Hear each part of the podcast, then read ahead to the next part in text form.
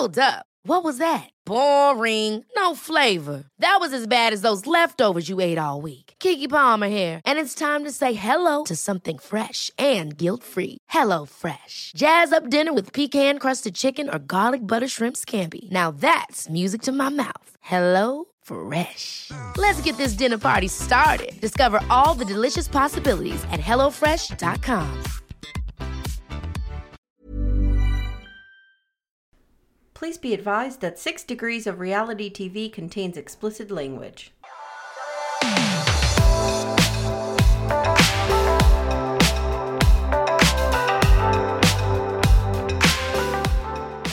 Hi, and welcome to Six Degrees of Reality TV, the podcast where two MFAs try to figure out what the hell is happening on our screens.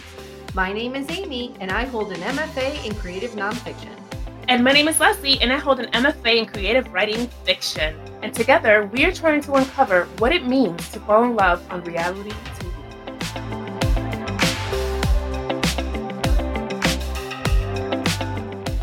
Hi, everyone. Welcome to Six Degrees of Reality TV. My name is Amye, and I'm your co host. And I'm Leslie. Hey, Amye. Hi, Leslie. So, I want to talk about. I saw that you've been watching You. Yes. What are Oh your thoughts? So I binged the whole thing. I finished it. I'm up to date. I, you know, Penn Badgley, because I remember him from Gossip Girl, because like I'm, you know, Never watched Old. it. old enough. You know, I was like at that age group where it was like mm-hmm. cool. Yeah, yeah, and yeah. I never found the attraction, but him being an obsessive serial killer really turned me on. well, So I have issues. it's like I, you know, I appreciate, obviously, as a writer, as do you, I'm sure, all the English literature stuff.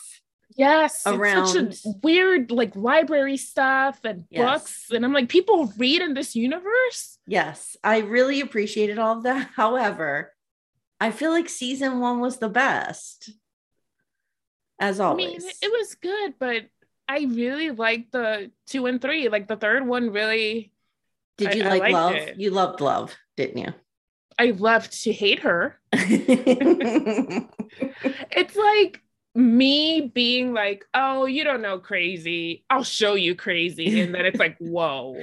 Did you ever see the clip from? And I, I don't watch this show. I only saw the clip where Mhm. some guy is trying to explain to Laura Ingraham that it was whatever she was talking about was a, a plot point on the show You, and he's Oh. going, "Oh, that's from you," and she's like, "I didn't talk about that," and he's like, "No, it's it's on you," yeah. and she just doesn't get it, and the entire time she's like, "I don't know what you're talking about." it's so fantastic. that actually happened uh, on Bitch Sesh, like down.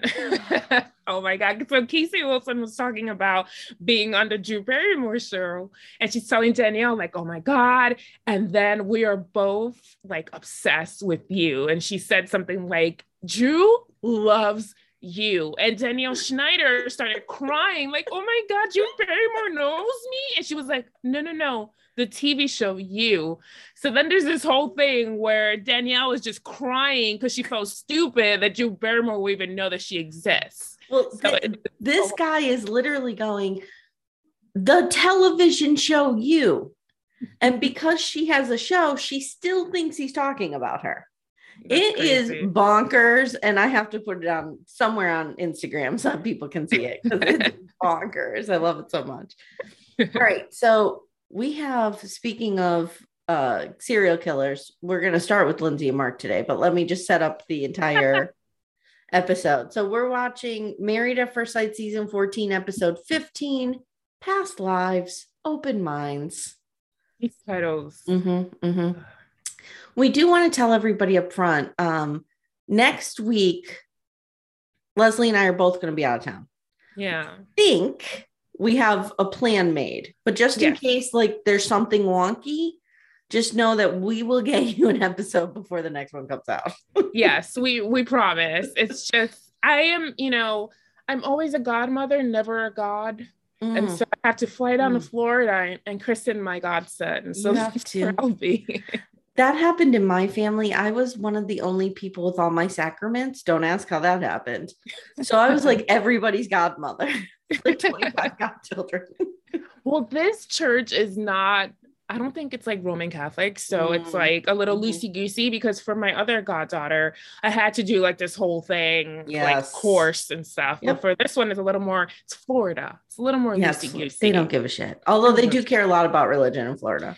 And apparently Mickey Mouse is like teaching us to be gay or something, which I love. Yes. Yes, me too. Me so too. I'm gonna go down to Disney and like worship Mickey Mouse mm-hmm, and all his mm-hmm, gayness because mm-hmm. I love that. Fly your freak flag, Mickey. Whatever yes, you got going Mickey. on, we don't care. We don't judge. We don't judge. So, Pastor Cal tells us with only two weeks left until decision day, our husband and wives will get a glimpse into one another's past as they tried to build an even stronger bond. I, I'm just, I'm done at this point. I need decision day to be here. It's just like eating an alphabet soup and you're just like tumbling words into your mouth, just letters, just blah, blah, blah, what is happening?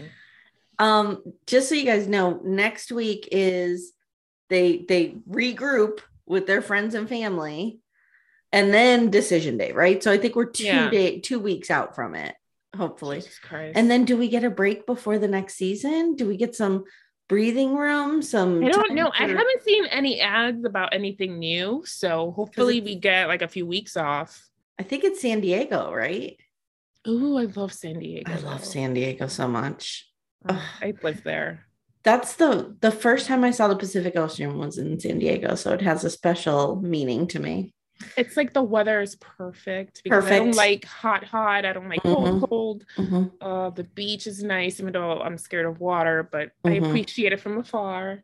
I understand. I understand. All right. So we're going to start with Lindsey and Mark. We start with what I'm calling, I, I really struggled with what to call when they film themselves and they're doing it like kind of quietly because the other person's around somewhere. It's like their little self cam confessional. Yeah. I'm going to call it whisper cam because like they have to whisper when they're doing it. So we start with the whisper cam from Lindsey with real, real pronounced eyelashes. I don't know what's going on there. She tells us Mark has spent the Mark has spent the majority of our time together saying I'm too much, too loving, too caring, too giving, too energetic. That is not what he said. No. No. She said, I spent all night listening to this. Now we have prison cam, which we know is when we get footage of their apartment. Yeah. And pretty, prison cam shows Mark explaining to her that she is too much in that he doesn't like her pinching him, licking his ears, biting him. She is too hyper. I didn't hear anywhere you're too loving, too giving, yeah. too beautiful, too special. Did not hear that. I heard like Stop acting like a fucking maniac. Yeah. Okay. He's not a touchy, touchy person, and she's always grabbing at him. Uh, it just sounds like she's super annoying. Mm-hmm. So she's like, back to the whisper cam. She's like, well, he needs to find a lesser woman because I'm not diminishing myself for anyone. Is she? Is she some kind of trashy version of Darcy Silva, or does she just follow Darcy Silva on Instagram? Do you think? I think that she's just a follower. She okay. studies the school of Darcy Silva love, you know, where she needs all these affirmations and mm-hmm. all these mm-hmm. fucking quotes, but doesn't put any of them into play.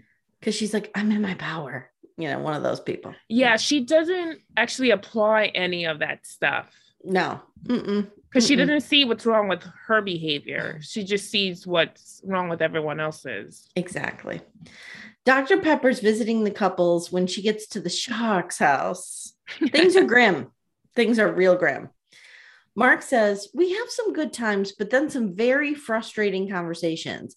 And it's hard to be affectionate after a draining argument. Like in Vermont, when I called her hyper, it triggered her. And he's like, There are so many words that trigger her. I can't keep them all straight.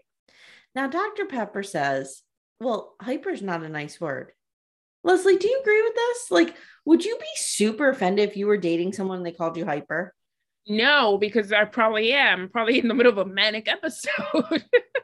I will tell you what is going on here. Um, if someone, I have a similar reaction when someone calls me loud, because I do okay. tend to be loud. Okay. Because it pushes a button in me from my childhood from when my mother used to tell me all the time you're too loud you're too loud yeah. so lindsey is clearly having like a reflex to Bo Bridges probably telling her she was too hyper her entire Yeah, life. she was probably um the kind of kid that was always like grabbing and wanting attention. And so they were like, calm down, you're too hyper. Because that's Yep. usually what you tell kids. Like, Yeah. you're too hyper, calm down. Yeah. So the producers are trolling Mark a little bit, showing that like he doesn't say a firm stop. He kind of just plays along. But again, it looks like he's just uncomfortable. Yeah, he's uncomfortable. Lindsey also says Mark is constantly on his phone, and that would drive me crazy. Mm. That would drive me nuts. Thank God, like Timmy is just not into social media. He's not on anything. He will scroll through Facebook or through uh, YouTube constantly looking at videos of people building cars, but that's about it. I remember dating someone who would always be on their phone, just constantly, like on Twitter and on all the Mhm. other stuff, and like taking notes or taking calls. And it's like, okay, you're always on your phone when you're with me. So the few times that I that we're not together and I do text you, you're ignoring me because And you I don't answer. you constantly have your phone on your fucking hand. That's like when I call my kids and they don't answer. I'm like, guys, I know you have your phones. You have your phone. Yes. Yeah. So basically, this whole thing ends with Pepper telling Mark he needs to pay more attention to Lindsey. And she tells Lindsey, like, you need to back off a little bit. And Lindsey's like, no, I want someone I could have fun with. Then Mark says this really touching thing where he's like, you need to slow your roll. He's like, I know how to love someone. I know how to give you what you need. You need to let me get there and stop forcing me. And I was like, That was so profound. And the way he said it Yep. and he looked at her, it was like, no bullshit. Like, listen to me. Agree. Agree. So later we see Lindsey and Mark taking his cat JC to the vet. This was really sad. That was heartbreaking. JC is 14 and has a bunch of sores on him. And Mark tells the camera that he has to put JC down. Then we see that he got JC in 2007. Do you think JC stands for Jesus Christ? Please tell me you don't think that. No, Okay. maybe AC from like NSYNC or something. Okay. He's been with JC has been with Mark through most of his life. Mark is devastated. He's crying. He's saying in the confessional that he's glad that Lindsey is here because it will strengthen their bond. Because when a couple loses a pet, it's meaningful. And I would like to enter into the onto the record exhibit A of when this does not happen. Mashed potato Brett and Ryan, or I'm sorry, Brett and mashed potato Ryan, when her dog died, and Ryan could give a fuck. Yeah. R.I.P. Baxter. Oh, Remember that? Just They went- Baxter. He like took her to the movies during COVID when Baxter died, and then like basically left her alone. Like fuck you. yeah. And everybody awful. else was sending her like flowers and champagne, and he was like, whatever. I'm on a dating app. Lindsey and Mark. Okay, so later, and, and all I kept thinking, Leslie, when this happened, is this is going to be another like Mark's life is crashing down around him. Now his cat died, right? Like it's going to be, yeah, it's all about thing. her trying to Mhm. like put his life together and he doesn't appreciate her. yep. So Lindsey and Mark, I just have they go to the woods. I don't know what they're doing. Yeah, what were they doing? Well, I think Lindsey and I think Noi, their parents don't live there anymore. Like they didn't grow Mhm. up there. So they have to do some kind of like, I used to like to go to the woods. So I'm going to just take you to the woods. Either Hmm. that or Bo Bridges is like, do not film us anymore. We're done. Probably, yeah. So she takes him on a nature walk, and Mark is all of us in this moment because he's like, I'm not going through this high grass. I don't want to go through these weeds. Where are the fucking benches? I just want to sit down. I would end up getting stung by everything I know. in there. I know. Lindsey tells the story about how her parents, um, the mother was a stay-at-home mom, even though she was kind of resentful for it, like wasn't built for it, in Lindsey's words. The dad was a truck driver, so like he was not around a lot. So she said that her home just was not full of love, and she used to run away a lot. Mm. And she also says she doesn't like we knew all of this about Lindsey, right? Anybody Yeah. knows this about Lindsey. I mean, she like- spat it out during like their wedding. Right, right, right. And she feels like she doesn't belong. And then she reads her letter to her younger self and immediately takes a dig at Mark in the letter, which is an impressive move. Um, she's like, Dear, dear little Lindsey, like, I love you, but people will come along and tell you you're too much, too loving, Oh too care. I'm like, no, no, we don't use our letters to our younger selves as weapons. Stop it. So later in the episode, Mark takes Lindsey back to his childhood home. And don't forget that his dad just died pretty recently, like two years Yeah. ago, it seems like. So mm-hmm. he says it's been two years since he's been there. He gets very emotional. Now, I don't know if you noticed this, but when he's talking about what would go on, like he was saying that his dad liked to sit on the porch and watch the cars go by and everything. So Sounds like people watch. yeah, sounds like dad was just like a people watcher. And mom would be in the window bitching at him. I was like, that's Lindsey. Yes, yes. She would be in the window saying, like, nobody wants to talk to you. What are you doing? Stop waving at the neighbors. That would be, uh, I was like, my mind was blown here because I'm like, dude, you're describing your future. So That's then, To a T. if you know, let me ask you if you noticed this though. I was watching Lindsey's body language when Mark was telling this story. Okay. She was not paying attention to what he was saying. Oh no, She- no. She, was, out of just it. watching him to wait for him to get emotional. And then the minute, like, you know, it was her time to say something, what did she say? She said, um, I know there's a lot of love and uh, good memories in this house, but there's a lot of sadness and a lot of pain. She, this is her role. Like, she wants to be the fixer. She Yeah. needs to be the save savior. Yeah. And she literally puts him in that position where she can swoop in and save him. It's annoying. And And, then, she wants him to cry. Haven't you noticed she takes joy in that? yes. Like later on with Yes. the pet thing. Oh God, it was Yes. horrible. Yep. So then Mark tells Lindsey he wants to move back into his childhood house. Now, I will say, I went through a brief period of insanity where I wanted to buy my childhood home back. I think it's like something really weird when you lose your childhood home that you almost want to reclaim it in some weird way. So I did go through this weird period. I very quickly got over it. But Lindsey's like, "Mm, no, we're not buying childhood home. It's not happening. Okay, so then we're on to Jasmine and Michael. That's all for Mark and Lindsey. Uh, Yeah. Poor JC, RIP. Um, Lindsey is a savior, has a savior complex, and she's too loving and too caring and too giving. Did you notice that moment though when she was like self-recording and they're like hugging the cat to say goodbye and she's like smirking at the camera? What the fuck was that? I know it's so weird. And then he's trying to talk about the pain that he's feeling, and she keeps going over to him and like moving the cat around and restructuring the cat. And it's so weird. She just cannot and let it be about is him. dying. Just let the cat be. Let Right. the poor cat like be with his owner and just you know feel safe in this horrible time because i read so many articles where they say that when your pet is being put down like they look for their owners and so like don't leave them alone to like be there with them. And like let Mark just kind of go be in his feelings here. yeah just Like, leave don't- alone. You don't have to make this about you. She makes everything about her.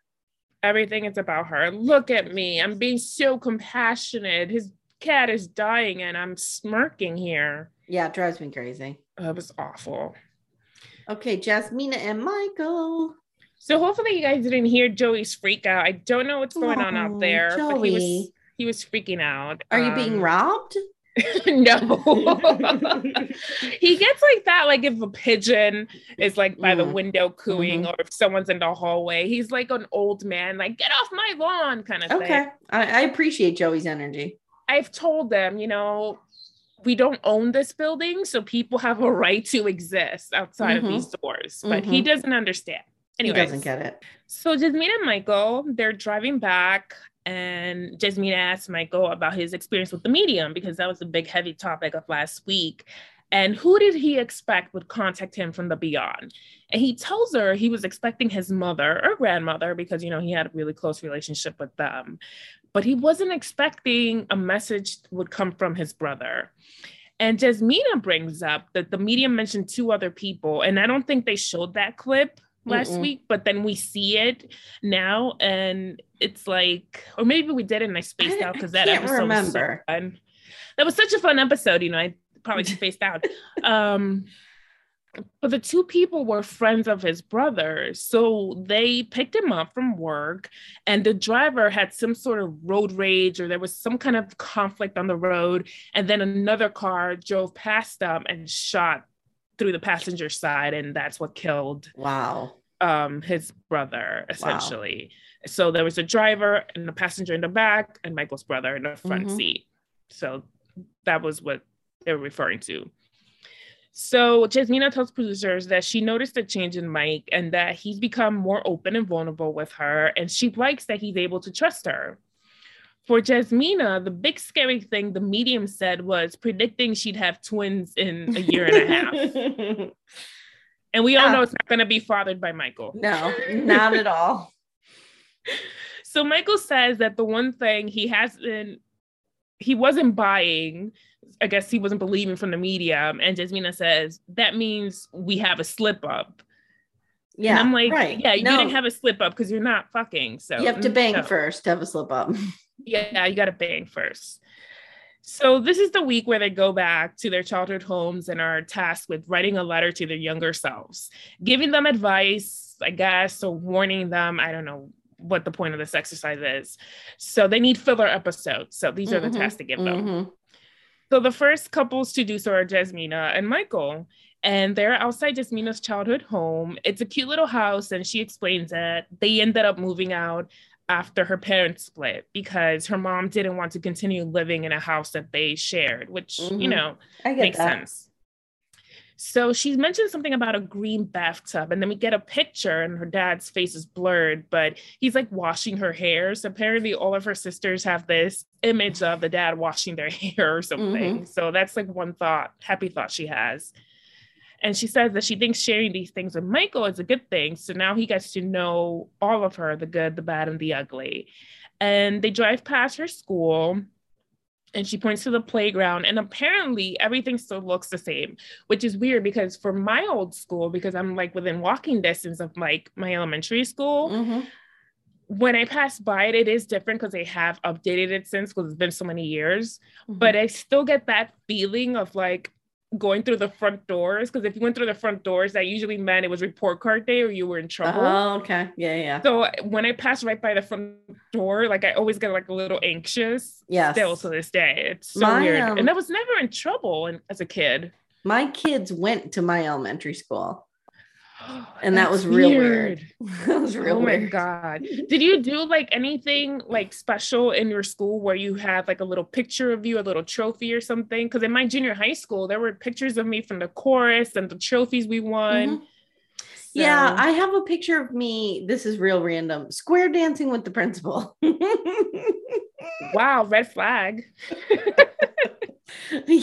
Perhaps he was grooming me. Perhaps it was just my kindergarten graduation. No one knows for sure. No one knows. so anyway, Jasmina had a great teacher, Miss Pataski. Love this Who- part. yeah, who showed her love that she was missing at home. So Michael, of course, get, gets it wrong. It's like Pataki. She was no, Pataski. So he asked her, hadn't met her, if he hadn't met that, if she hadn't met that teacher, would she have been a teacher Mhm. this day? And just you know reflects on it. She's like, probably not. So she really was influential in her life. And I loved that part so much. Like, as a teacher, yes, but also you're in the writing community. I Mhm. mean, meet any writer and ask them why they're a writer, and they'll say because a teacher told them they could do it. Do you know what I mean? It's just when you're in the arts, a lot of times there is a teacher who has encouraged that path. So it's really, I loved and it. it's and it's it. funny because it's like she almost hadn't put that together until that moment because she took I a know. pause and then she was like i guess not so it's amazing so good teachers are out there and they Yep. do influence you so much because i remember all of my english teachers and all the teachers that encouraged my writing Yep. and who told me that i was a good writer i remember Yep. all those teachers So let's fucking pay them more, people. Yes, please. They Jesus actually do. Like my I have friends who are school teachers now and they're still buying supplies because they don't have the funding for Yep. it. Like come Yep. on. Yep. At least give them the funding they need for the students to Mhm. learn. Mhm. Okay, enough about that. No, I'm in full agreement. yeah. So Michael wants to know all her childhood traumas so they can compare battle scars and know each other better, essentially. He'll um, win that one. He'll win that one. Win, hands down. So Jasmina has to do all that awkward ass thing where they read the letter of their childhood self. And this always makes me cringe because it's like usually too personal and awkward to do on camera, or it's kind of like the person doesn't take it too seriously and it's kind of like vague or like mm-hmm. self promoting or whatever.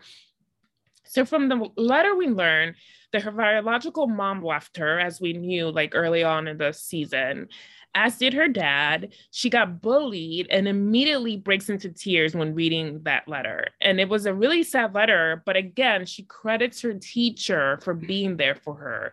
And she's a teacher because she wants kids to have a safe space, guide them like she was guided. And I was like, oh, this is so sweet.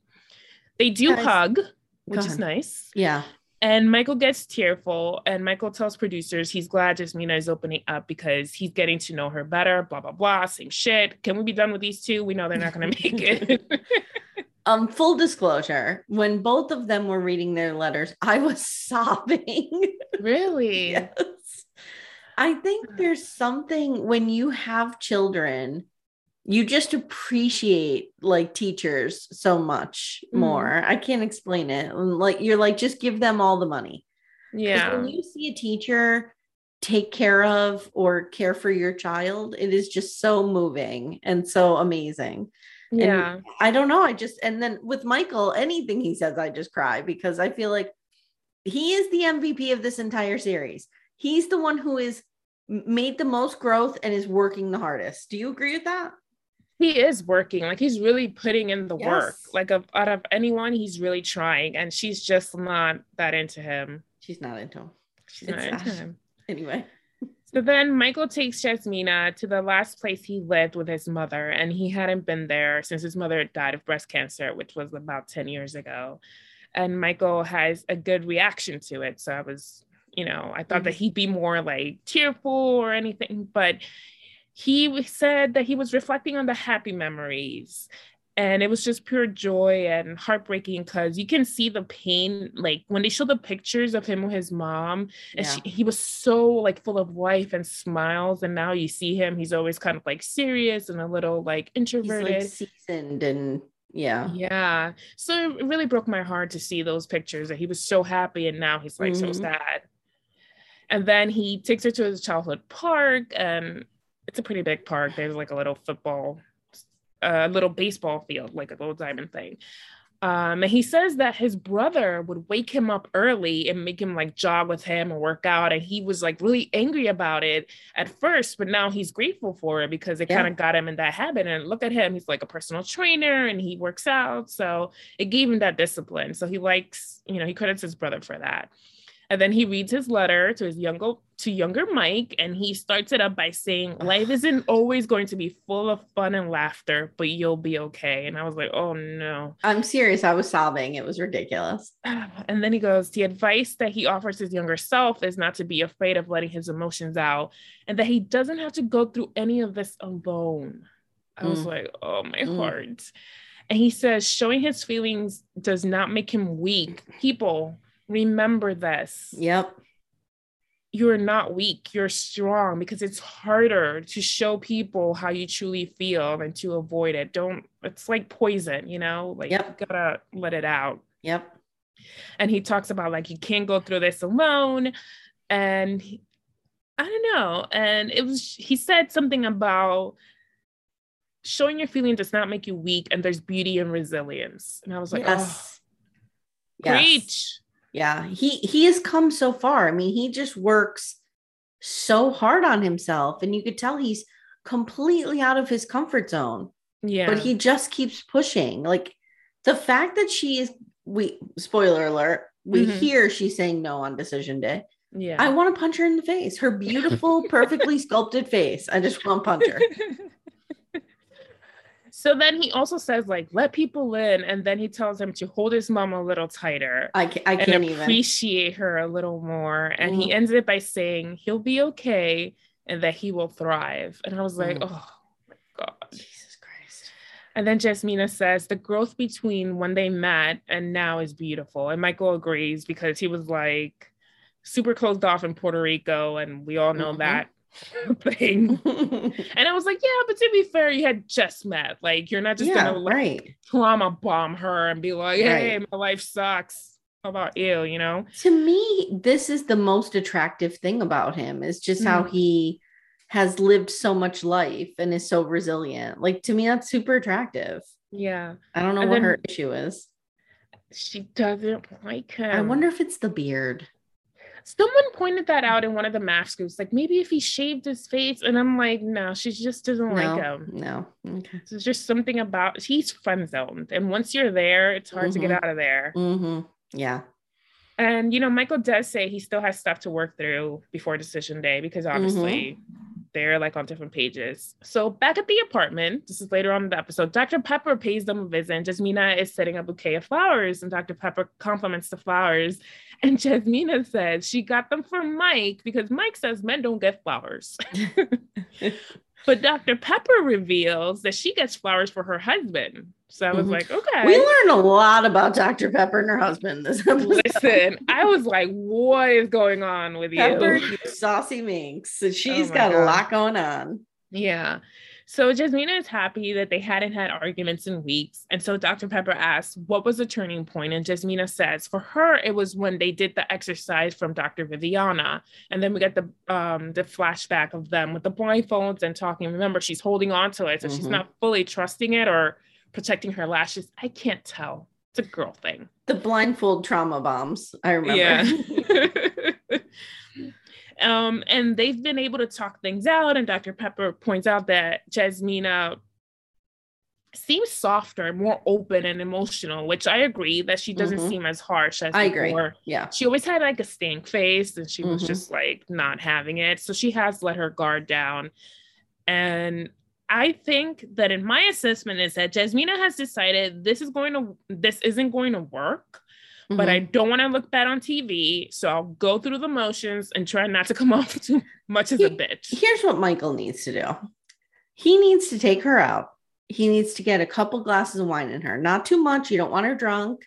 Just enough that, you know, she's kind of feeling a little loosey goosey. Mm-hmm. He needs to take her dancing, get real close to her, and then say to her on the dance floor, can I kiss you? Because mm. always ask for consent. Yeah. And if she says yes, lay one on her and see where it goes from there. That's the plan. That's what he needs to do. Yeah. Welcome, Michael. so she said that once he got more vulnerable um, and softened, so she softened. So when Dr. Pepper asks, What's the one thing they have to unlearn? Mike says that in the past he wouldn't let people in, and we know and let his feelings known and we know that and he said it was not he didn't do it because he didn't want to burden people but he needs to let his partner know so that they can communicate and grow together. And i was like yeah that's how it should be. And jasmina has pretty much the same answer. And she was raised to be self-reliant because if a man leaves who's going to be doing this or that so it's up to you mm-hmm. so that's mm-hmm. why she's kind of guarded and like no i have to solve things for myself which mm-hmm. my mom taught me that too she yep. was like you got to do all these things don't expect a man like if you're renting an apartment make sure you know even if you live with someone that if that person were to leave you could still afford to pay the rent yep. you know yep. so you're not homeless so my mom taught me that so dr pepper is bored by their non-answers what is it that they have learned in order to be um, good by decision day because it's like eight days away or something. And then Mike mentions having kids that it would be in a couple of years. And Jasmina has a smirk on her face and she's like, Did we did we agree on that? And she says she wants kids within a year and a half because she wants a lot of children. And I'm like, okay. So then he's okay. like, okay, so in 18 months she wants to start trying. And he, she's like, yeah. So translation, endless banging until they have these kids. But clearly not with Michael. so Dr. Pepper asks, So how are we trying now? And they all laugh awkwardly because they don't even touch, guys. They're Mm-mm. not touching. So how are they gonna have this baby? And Jasmina reveals they still aren't physical, not even kissing. And Dr. Pepper is like, why no kissing and touching? Because to be fair, they are tolerating each other now, so they should be at least finger blasting. That's what Dr. Pepper is thinking. wow, Pepper. like you guys tolerate each other, just finger blast, you know, just start somewhere. Throw one in there. Come on. and Jasmina says this is the happiest she's been, but in the but in that department, she's not there yet. Again, guys, no WAP. no WAP. No WAP. she he did say on the after show, I only saw a little bit of it, but he said that she, you know, he was not going to violate her boundaries. Like she put down very clear boundaries. So he did not feel comfortable because I think Rudy asked him, like, why aren't you making a move? And he's like, no, no, no. Like, No, she put told me not to. Yeah. Yeah. And that's even more endearing of him mm-hmm. because even though he wants to pursue a relationship with her, he's not trying to force her. he's super respectful. He's an amazing man. He's amazing. respectful. So she says she doesn't even have the urge to kiss him. Ooh. And Michael looks crestfallen. He's just like, oh. Mm. I love And that then- phrase. Crestfallen. and then he tells producers it's hard to hear that coming from someone you want to be in a relationship with. And I was Mhm. like, you still want this dude? Like, What's wrong with you? so they come off as they're just being nice for the kids. Like, that's kind of the vibe I get, except they're Yeah. own kids. So why are you doing this? Are they doing this for Mr. Feeney? Just being nice.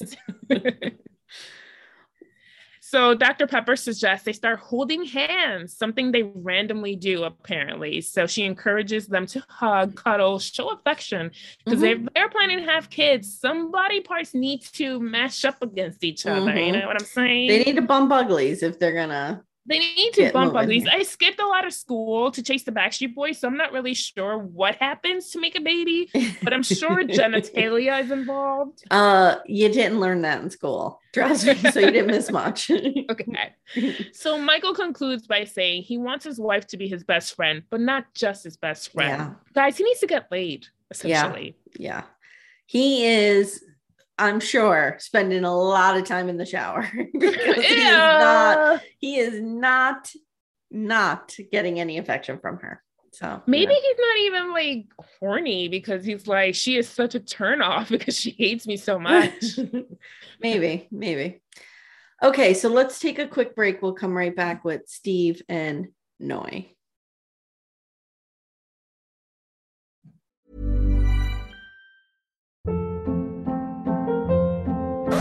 Hold up. What was that? Boring. No flavor. That was as bad as those leftovers you ate all week. Keke Palmer here, and it's time to say hello to something fresh and guilt-free. Hello Fresh. Jazz up dinner with pecan-crusted chicken or garlic butter shrimp scampi. Now that's music to my mouth. Hello Fresh. Let's get this dinner party started. Discover all the delicious possibilities at hellofresh.com. I'm Sandra, and I'm just the professional your small business was looking for. But you didn't hire me because you didn't use LinkedIn jobs. LinkedIn has professionals you can't find anywhere else, including those who aren't actively looking for a new job but might be open to the perfect role, like me. In a given month, over 70% of LinkedIn users don't visit other leading job sites. So if you're not looking on LinkedIn, you'll miss out on great candidates like Sandra. Start hiring professionals like a professional. Post your free job on linkedin.com/achieve slash achieve today.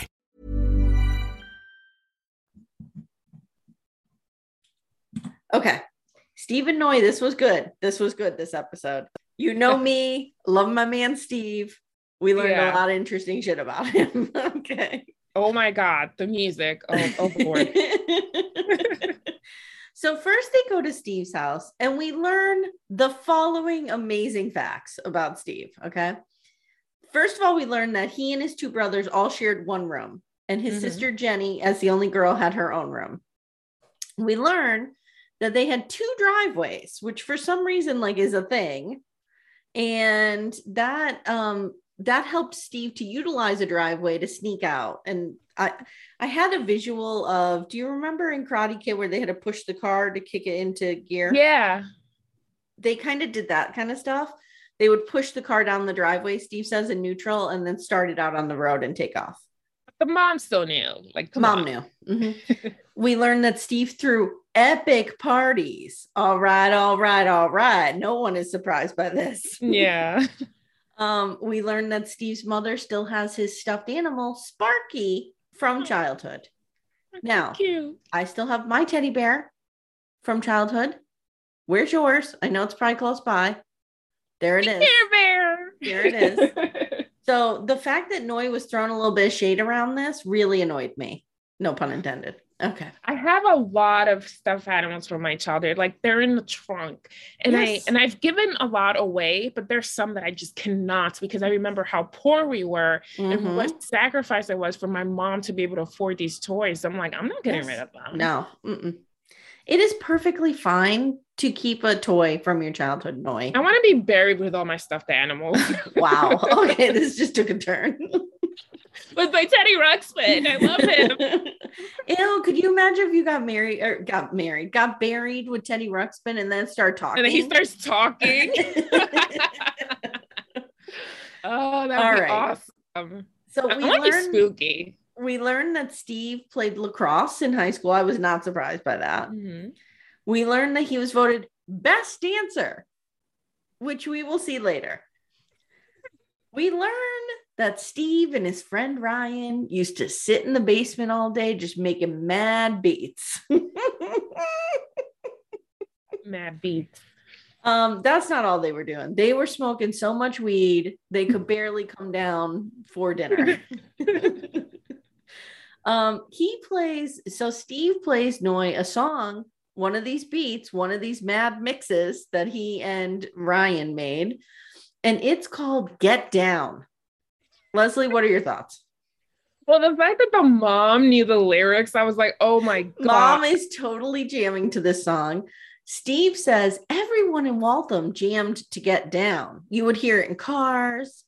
He, it- he puts it on. Mom is like dancing. He's dancing. Noi tells the camera, um, I had a tougher childhood than him. yeah. I hope he realizes making how good he has beats. it. Um, then she Noi liked the song though. She told the Mhm. camera, she's like, it sounds like something you'd hear on the radio. It was hard for me to tell because it was just like so little bits of it. I couldn't Yeah. get a full picture of what it was. And there is a Backstreet Boys song from their first album that's Uh-oh. like get down, get down, and move it all around. Mhm. Get down. Yeah. So I thought of that and I was like, it's no Backstreet Boys song, whatever. Yeah. um, it had a backstreet vibe to it now that you say it. And aren't they from Boston? No, they're from Oh, that's Florida. It's- That's new kids. New kids. Yeah. Right? They're from Boston. Okay. Yeah. So again, Noi's like uh he had a great childhood. And we do get that sense that Mm-hmm. he had a pretty good childhood. So now since Noi's family lives away from Boston, she and Steve go to a dance studio so she could talk about how much she loved dancing as a kid. And she quotes Eminem. Did you get that one? Mhm. Mhm. She's like, we would get lost in the moment, in the movement. Like she does the lose yourself thing. And I was like, Yeah. "Mm, we see you, girl. We see you. um, so they start dancing like new kids because I'm Yeah, older than you. So I don't I don't use Backstreet as my Listen, I went to the NKOT BSB tour. It was Okay. awesome. I got to They- see New Kids and Backstreet Boys. new kids are my my boy band reference. But I still love them. I remember Okay. listening to them and loving them. But then Backstreet Boys came, and I was like, no, these are my men. I well, my not- boys. I did not like them at the time. I was into like Metallica and like all that kind of shit. Listen, I love the Backstreet Boys. I was also into like Aerosmith, so I was like Okay. all over the place, and Selena. So like I'm Okay. like a mix. That sounds like my uh my mix now. I'm into all that weird shit. Okay, so Noi tells him that she had mirrors in her basement and she used to dance and pretend to sing all the time. And he's like, You had a dance studio in your basement? And she's like, Yeah. And then she she explains to him that her parents were so serious because you know they were immigrants, guys. Let's remember this. They were working from scratch to build a life for their kids. So she says her parents were so serious and she and her sibs were not encouraged to express themselves. Like they couldn't express anger, they couldn't express anguish. So she lost herself in the music. And Steve tells the camera, This is sad. And I hope that I can give her what she needs. So after they're dancing, which the dancing is amazing. I mean, Steve just kills it. Noise Noise, do like a choreographed dance now. Just, Noi's good, but. Steve is amazing. They're doing Yeah. like the cabbage patch, guys. Like it's wild. So Amy, if we ever do a live show, which I doubt, like who's gonna pay to see us? We should do like a choreographed dance number. um no All right. So I'll sit there with my wine glass and watch you dance. I'll spin the sick beats and you can All right. and I'll I'll just hire like a bunch of like awesome dancers to like back me Mhm. up. Okay. and like sounds carry me.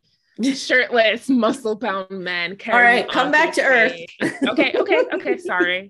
Just planning for our live shows. They're gonna be epic. So Noi tells him they sit down after they're dancing, and she's like, When I express myself on social media, I want you to know that it's a reflex to hang on to my independence and it has nothing to do with our commitment.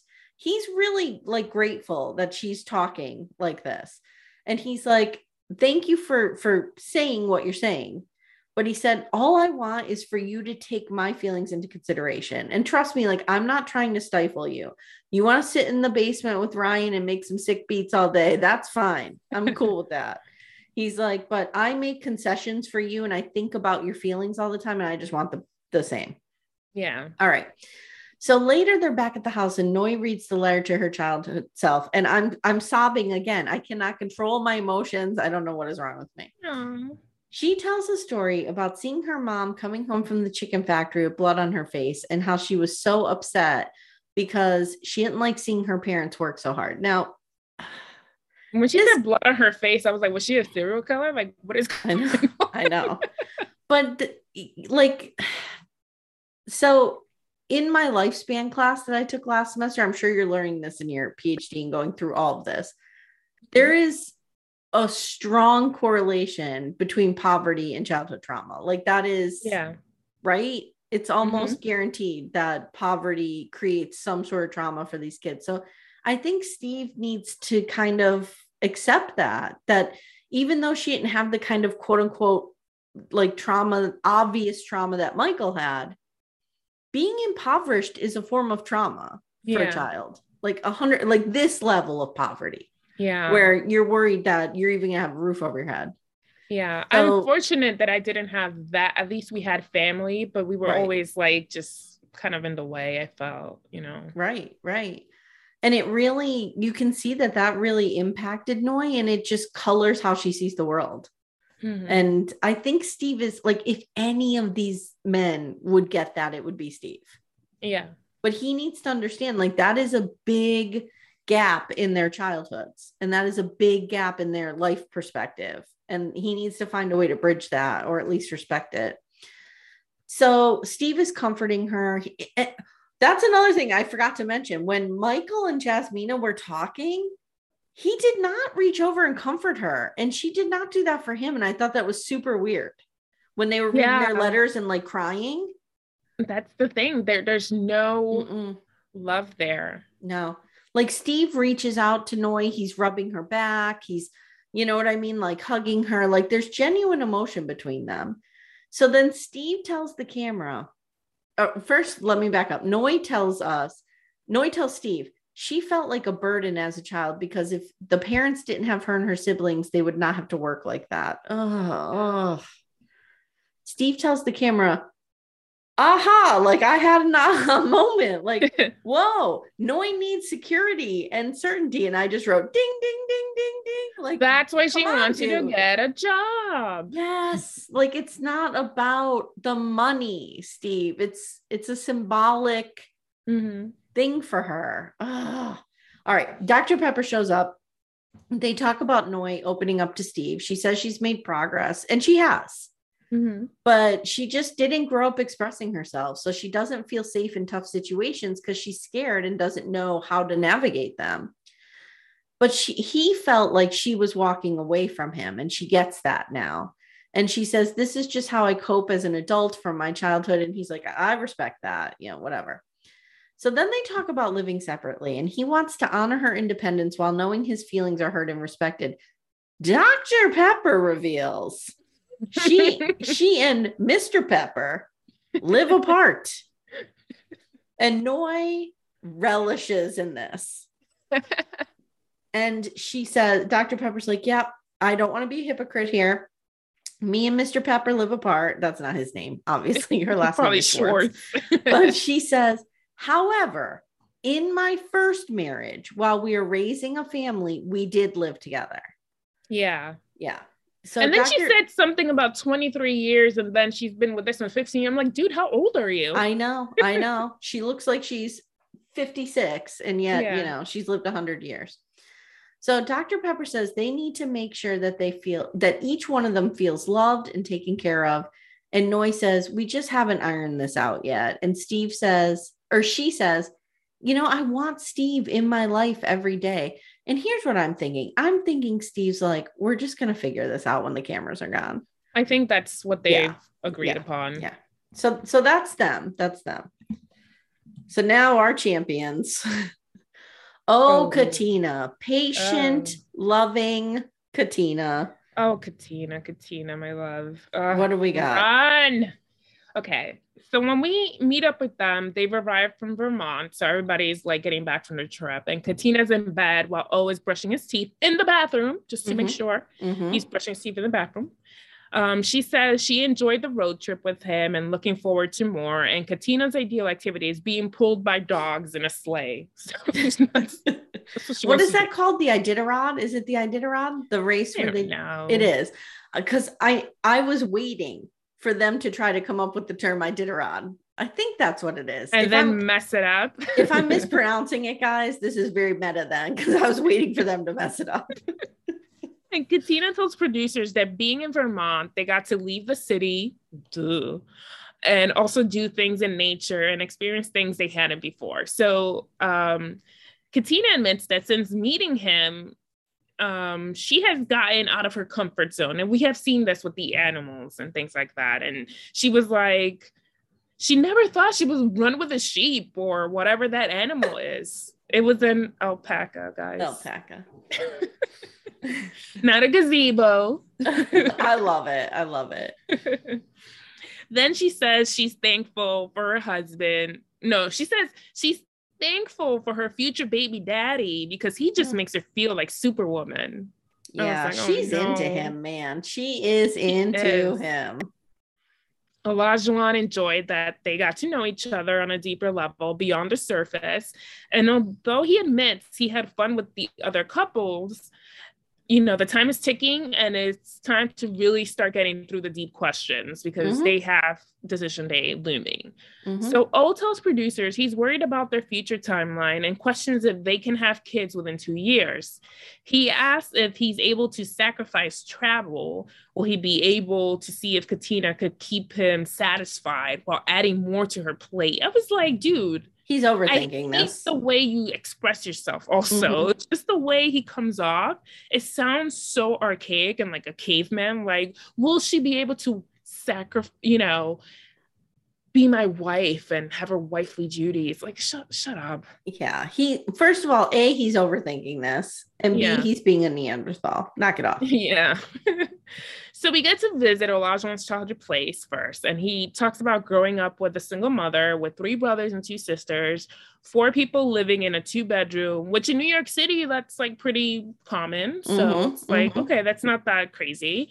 Um, and we learned that he grew up in the projects and it was Mm-hmm. tough. And that's why he's like, let's go to college, let's bang out these student loans. And he says, buy a house, sell a house. These are things I've accomplished. Good for Mhm. you, oh, but not everyone is there. Not everyone has been that fortunate at that young age to be able to get their shit together. Like I'm still paying off student loans, you know? So Um, I'm still paying off student loans, and I've been paying on them for like 10 years, and my balance has not dropped, not even a thousand dollars. I, feel like you pay and pay and you're just paying the interest off, Yeah. Basically. Yep. So Katina thinks it's cool that he's not ashamed of where he came from, considering he loves to boast about how successful he is now. Mhm. So then he says that he knows he can be tough on on her sometimes, but he attributes it all to growing up in the projects. So basically, he would get bullied by other kids in the neighborhood for showing weakness. So when Mhm. he feels triggered by Katina, it's not because he's being a tough guy. You know, he gestures to the brick building. this Yeah. explains half of my battle. This explains to you why I am the way I am. So those buildings made him who he is. Well, and I have to say here, like, if I'm going to afford leeway to Noi for having some issues from growing up in poverty, then I feel like I have to afford that to Lajuan, right? Yeah. And like a lot of what he was saying here kind of made sense to me. Yeah. I don't know. Did you feel the same way? And I also saw a little sense of insecurity when he says, he tells producers, Katina was raised in the suburbs. Mm-hmm. Mm-hmm. And then he says, her mom has a nice five bedroom house, two baths. And he seems a bit agitated when he Yeah. says this, you know? Yeah. But he turns around and tells Katina that he thanks her for looking past his upbringing and not rejecting him for not having grown up better off. Mm-hmm. So Katina takes O to a church, and we learned that Katina would go to church on Sundays. She met her best friend at church, so she was one of her bridesmaids and everything. So she tells O that her mother made her put on like a purity ring or Okay, i need to stop oath. right here. I need to stop right here because I go insane with this purity culture bullshit. Yeah, And I just want to say this explains a lot about Katina to me. Mhm. because when you are raised in that culture i think you internalize a little bit, bit of that misogyny yeah, and i think that's why his bullshit doesn't turn her off the way it does to most people like i'm not saying she enjoys his bullshit no, i'm saying that she's internalized some of that from i mean think about the purity culture it drives me insane i can't even but Ooh. she has she has a higher tolerance for it she doesn't see it as a red flag or as alarming as we see it because again she kind of grew up Yeah. in it Mhm. You know, I didn't grow up with a chastity belt around my waist or anything, but the thing was that no one wanted to fuck me. So I got lucky in that sense. I kept my virginity Yes. for a very long Yes. time. Trust me, I try to get rid of it. I try to sell it. I tried. just trying to give it away like that senate seat oh, Right, I was in my 20s and no one wanted to fuck me. But then again, I was a theater student, so all the guys were gay. So yeah okay you know. all right yeah sounds like we've had similar childhoods no one wanted to fuck me, you guys. I couldn't pay my virginity. It was so sad. So apparently, Katina's grandmother and all her siblings and her mom and all of them would go to church. Like they couldn't miss it. This was like a thing that was ingrained to them. And so O reveals that although his dad wasn't really around, every Sunday he would show up and take them to church. So Mhm. that was their thing. And they would sit through like two services, not just Mhm. one.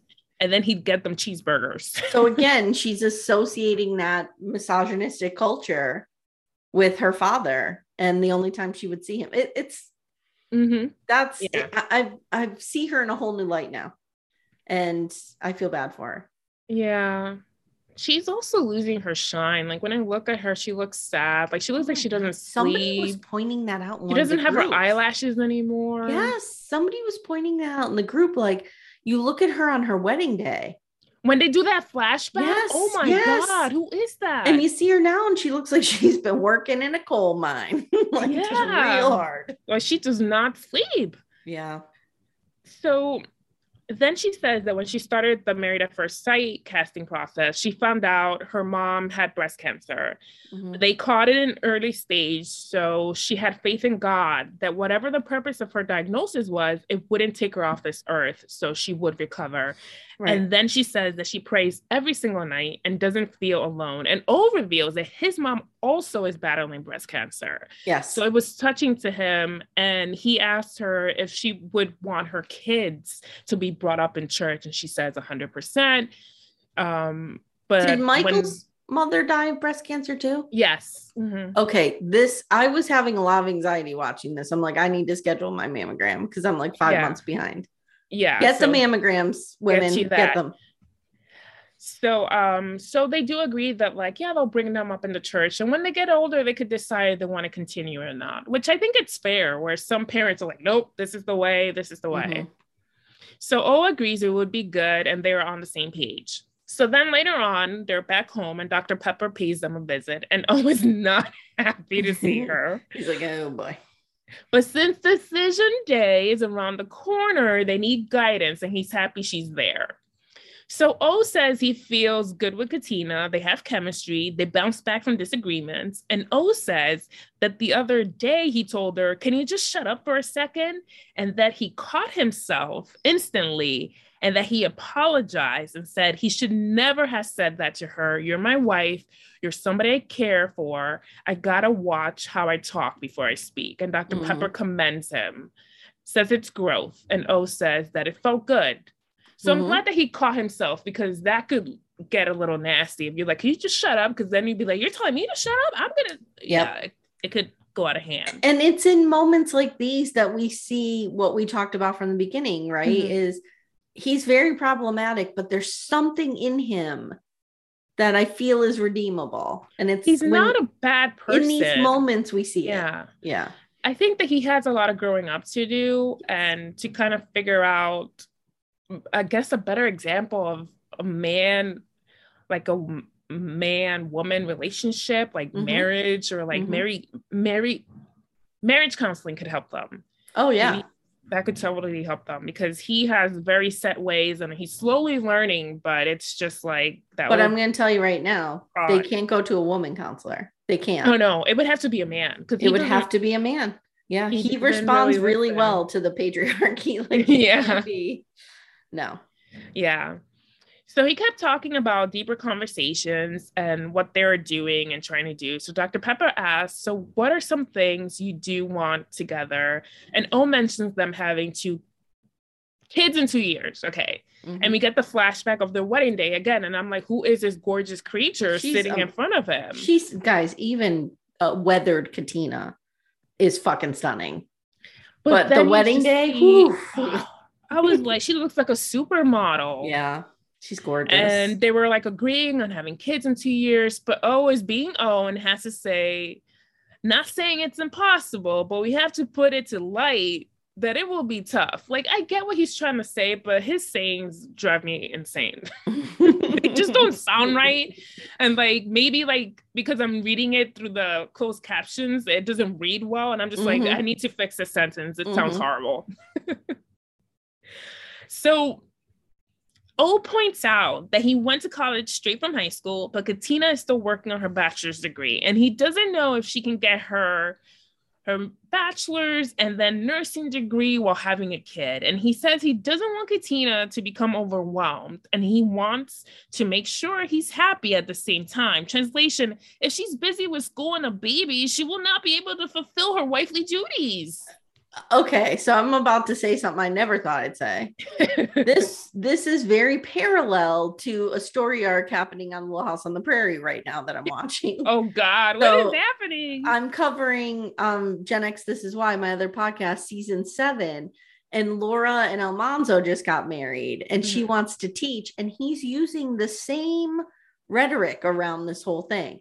Like, how can you take care of me and take care of the house if you have a job and you're doing this and doing that? So that was supposedly set in the 1870s. Elijah is using the same language. he must be a fan of Little House on the Prairie. Either that or he just has not progressed. So then Dr. Pepper turns to Katina and asks, So what does she want? And she says, making sure that she's not getting overwhelmed, like he said, and seeing if she can focus while trying to be a wife. So it's almost like she's coached in a way, like he's Mhm. brainwashing her. So Yeah, she's she's absorbing all of this. yeah. And then she says, all men require attention, but I think for him, he requires a little higher level of attention. You and then think? she says, no offense, but he's already a lot to deal with and it could be draining. And I'm just like, yeah. I was waiting for Pepper to be like, you think? you think? so then we cut to oh crying to producers. And he's saying, if we can't come to a solution, because I know Katina cares a lot about school, she likes school than she likes school more than me, essentially, he's saying. Then he says, if I were her, I would lock it in.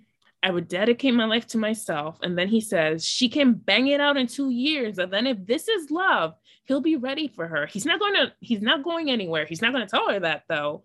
But if she needs that time, he's willing to wait for her. So then the producer says, So you think she should say no? And he says, Yeah, if you really care for someone, you look out for them. Two things. A, Yeah. he's in love with her. Yep. B, he's overthinking this. Stop thinking so much. Yeah. What is what is the deadline he's trying? Like, just stop it. Just be married and let her go to school and have kids when it feels right. Exactly. So yeah, that's kind of what we leave them. He's just crying to the producers, like she Mm. should say no. And I was just like, wow. It's so weird. It's so weird. Mhm. Like he's just putting all these invisible. Do you think it's self sabotage? Maybe it could be. It could be. Maybe he be. thinks that he's not good enough for her because she grew up in the suburbs. It could be Yeah. that. Like we talked about, he has an issue with women. Mhm. and i think he i think while on the surface it appears that he doesn't respect them and he dominates them Mhm. i think really you're right it's born out of an insecurity Yeah. he doesn't feel good enough for them Yeah. yeah all right so next time on Woo. more fucking group sports and i can't with this who does this No, not since high school. like Yeah. you're young and in shape do you grab a person and a couple and go out and play field hockey all day like what are you guys doing No, I don't do that. No, no thanks. I don't like sports. All right so the couples talk to their trusted friends and family before decision day we see some sports i don't even want to address it we see steve is going to buy noi another ring Yeah. That's exciting. Jasmina tells someone she feels connected to Michael, but there's no feelings. Let me read that again the right uh the right way here. Jasmina tells someone, so we don't know who she's telling, Mhm. that she feels connected to Michael, but there's no feelings. Again, guys, no wop. No wop. No wop. Mm-mm. Mark and Lindsey tell other people that they're up and down, up and down, up and down. Oh, tell some dude, is it that coach maybe? I couldn't Maybe the coach. Yeah, looked like probably. that he doesn't know how Katina can be a wife in school and going to nursing school. And here, here's the revealing sentence. He goes, I just went through this with my ex and it didn't work out. Mm. There we go. There we go. Yep. So Lindsey asks someone, Does the good outweigh the cons? That's not how it goes, Lindsey. Oh God. Noi says, I don't, she says to Steve, I don't know the version of Steve that has a job. And he looks like a little taken aback. And uh, secretly, he's pulling up his phone and canceling that other ring. Yeah, I know, right? Michael tells Jasmina, for as good of friends as they are, they didn't come here to be friends. Mm. And then O tells, or O makes Katina cry again. Yeah. Yeah. So that's next week. So again, guys, don't forget our schedule might be a little weird next week. We don't know what's going to happen. Like you could get it early, you could get it late. Yeah. We don't know. So just bear with us. It's a bullshit filler episode anyway. Yeah. It's not even decision day because then I'd be like, oh my God, no. Yeah, I would cancel my trip if it was decision day. Well, I wouldn't do all need- that. I need to see. I need to see what is going to happen here. Real quick, let's run down. yeah. Just yes or no on decision day. Let's not think beyond decision day, okay? Okay. Yes or no on on decision day. Mark and Lindsey. God, I hope not. I think that he will say no and she would say yes. I think they're both dumb enough to say yes. Ugh. I do. Like they'll think that this is good. I, I don't know. Mm. Oh, and Katina. Yes. I think so too. Yeah. Mhm. Mike and Jasmina. No. Mm, No from both, or no from her or him, or both. He's gonna say no, definitely. I He should say might no. too. I think he might too. Yeah. Um, there's always they always tip their hand in who they let speak first. So if Mhm. Jasmina goes first, we know she's saying no. Yeah. And Joey agrees. I hear. him. Joey is barking his head Mhm. off. He's like, no, no, no, no. And real quick, Noi and Steve. Don't say yes. I think so too. I think Yeah. they should. Especially after he gets that ring. It looked nice. Okay. Yeah. All right, guys. So uh Leslie, tell everyone where they can find you. Well, you can find me on the socials and in the interwebs at Sinister Girlz. Um, follow us. So we are a bit on a hiatus, but we're coming back after I get back from my trip. And I have like a really huge band booked, and that's actually confirmed. Can't say who it is, but Okay. it'll be awesome. We'll be waiting. We'll be we'll waiting. be waiting, but that's coming towards the end of May. But yeah, I'm gonna Is start it- doing interviews early on. Is it White Lion? Tell me the truth. Is it who? White Lion. No. I'm just thinking of an obscure 80s band. Is it is it Great White? Tell me the truth. No, yeah, no. This is the band that was around in the early aughts. I'm gonna I'm gonna say a name and you just say nothing if I'm right. Is Okay. it Metallica? No, why would Metallica talk to me? Oh, all right, girl. And I'm at Gen X. This is why. And we're covering, like I said, some uh, Little House on the Prairie over there. We're actually doing Titanic. Mm-hmm. Mm-hmm. Mm-hmm. Oh my god. We're I need to listen to that. So will it be like a five-parter episode? Because that movie, it's like It's gonna be like a 10 part episode, and it's just gonna be us talking about how much we love it. That's all. I love it. We're so doing that for our anniversary to mark two years. So on our anniversary, we're just doing whatever we want. We don't care if it fits in the Gen X window. So we picked Titanic because that's that our was favorite. I saw that movie twice in the movie theaters. Mhm. And then I remember getting the VHS. And then what sucked was that then you had to like stop it for part two and then put in the second Ugh. VHS because it was so friggin' long. Yes, Yes. And then when it goes to DVD, I'm like, awesome, finally. They still split it into two. wow. I'm like, Wow. why? Mm. So now that I have it like in digital, like streaming, Yes. I could just watch it without that little stupid break in between Good. because it just couldn't fit in one DVD. Yeah. James Cameron, get your shit together. Oh, I love every minute of it. I do okay, too. so I do I'm gonna ask you a question. Do you think that Jack would have Fit on the door. that door? door? Um, I don't know because I think his weight would have pushed it too far down. That's the thing. Like when he Mhm. tried, it was kind of tipping over, but He people like there was fit. plenty of room. Yeah. No, he could fit Mhm. like spatially, but I think the weight would have because already with her weight on it, you could see it's a little below the surface. yeah. Yeah.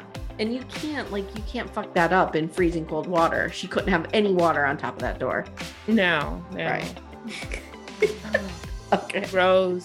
Rose talk. All right, guys. So thanks so much for listening. Please, if you get a chance, leave us a review, subscribe so you don't miss an episode. And follow us on the Instagram and all that. follow us on Instagram. Uh, we don't post often, but when we do, it's gold. It is gold. I'm gonna post a picture of Joey from earlier today because he made a Another picture. I need a weekly picture of Joey. He's losing his mind. All right, guys. So thanks so much for listening, and we'll see you soon.